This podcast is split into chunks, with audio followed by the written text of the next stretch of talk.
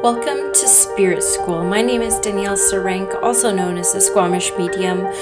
I am the host of your Spirit School, where I will share all the lessons and learnings that I have uncovered through my intuitive development and mediumship development journey. I am a professional psychic and medium, an intuitive teacher and mentor, and I look forward to walking alongside you on this journey. Everyone, and welcome to the special podcast around the full moon. Every other week, I will come on with a special additional episode around the new moon and the full moon. And this is the full moon in Virgo, which happens to be a super moon. And this full moon in Virgo takes place on Tuesday, February 19th at 7:53 a.m. Pacific Standard Time. So, new moon in Virgo, the real message here, the underlying message of Virgo is you are good enough. So, this full moon is a supermoon, meaning that grandmother moon is orbiting so close to Earth that she will actually appear 14% larger than any of the other regular full moons. So, we just have to kind of hope for some clear skies to be able to catch some of her magnificent rays. This may mean, because of the supermoon, that your emotions are supercharged. That's typically the only additional energy that we feel with the supermoons. Not only is it beautiful to look at because it's so large and so close to Mother Earth, but the emotions will be supercharged. And we know that the moon rules our emotions, so this makes total and perfect sense. So, the moon teachings that I carry in my heart and share with everyone who will listen are simple. The new moon energy is all about going inwards, getting deep with yourself and your dreams, and to set your magical intentions and wishes. The full moon, with all its expansiveness and intensity, is a time to release anything that stands in our way of our dreams being fulfilled, and most importantly, to do any forgiveness work, and of course, practice our gratitude. The full moonlight being so bright during the full moon cycle, it can cast shadows on our inner darkness. So you may find through the process of releasing fears, disappointments, doubt, repetitive thoughts that do not serve you, that on the other side is the need for some gentle forgiveness. Forgiveness for yourself, most importantly, but also anyone else who is identified as playing a part of that preconditioning that brought the negative bias mindset in the first place. As an astrology enthusiast and student, I always like to look at where Grandmother Moon is at in the sky to further align my moon work. So this month's full moon takes us through the sign of Virgo, which is actually my sun sign. As with every sign, there are light and shadow traits. So Virgo's sunny side up will bring us perfectionism, dependability, the service mindset, discipline, meticulousness, organization, punctuality, modestness, and humanity. The shadow side of Virgo hides the skepticism, the inflexibilities, the coldness to others, being critical, especially to yourself. Virgos are famous for being self critical, high worry and stress, high expectations on self and others. So, are there areas in your life that you place too high of expectations on yourself and others? Are you cold towards those that threaten your path to happiness?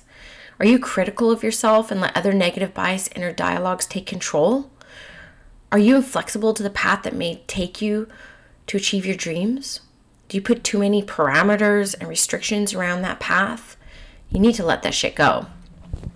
So, when you sit under this full moon energy, I recommend you get your journal out and start writing along the lines of, and I'm giving you an example of what I write in my full moon journal.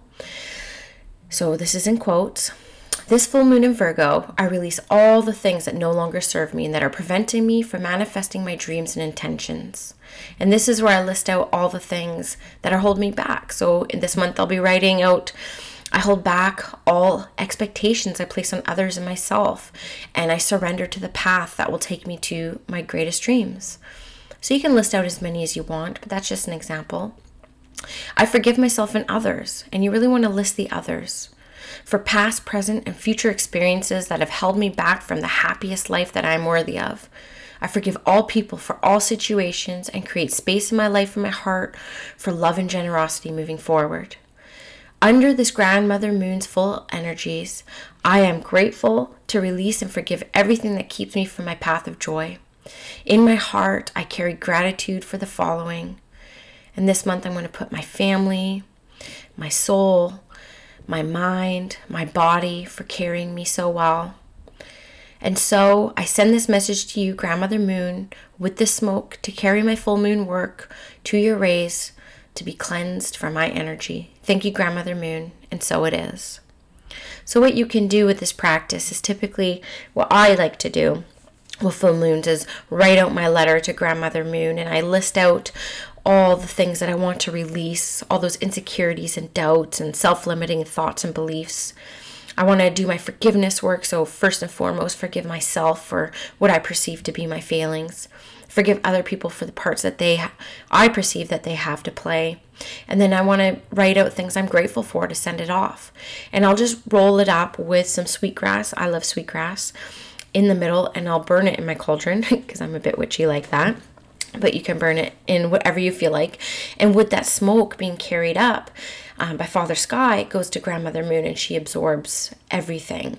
And that is my chance to release. So that's a ceremony that I put around the full moon. Um, it doesn't change too much month to month, but that to me resonates with me at a soul level. So I do that. So, as a natural, also natural to full moon and Virgo energy is completely reorganizing your home and life right? Virgos are very tidy, very organized. So if you're wanting to get a handle on that family calendar and come up with a good system that works for everybody in your family, maybe you want to restructure how you take on clients or how you run your business. Maybe you feel an inkling to clean out those junk drawers.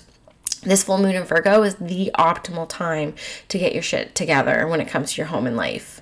So maybe put on, you know, some Marie Kondo and just get busy. Now, I'm a huge Moonology fan. Anything that Yasmin Boland does, I love. Um, I love her teaching. So I pulled two cards. Um, they didn't come out. I actually looked through the deck for these cards, but the full moon in Virgo's message is you are good enough. And that's how I started this podcast. And with the super moon, it's around emotions are running high. So, if you're interested in learning more about the moon, I highly recommend you check out Moonology. Um, her website's amazing, her Facebook groups are great, her newsletters are great. Um, I love her books. I actually have her um, daily moon diary, and I find that to be amazing to track my emotions every day and it's interesting because she has all the astrology, the zodiacs that the moon goes through every other day. And so it's been really interesting for me to track my emotions, not only in sync with Grandmother Moon, but also the astrology signs in the sky. And it's actually very telling for me and it's eye opening.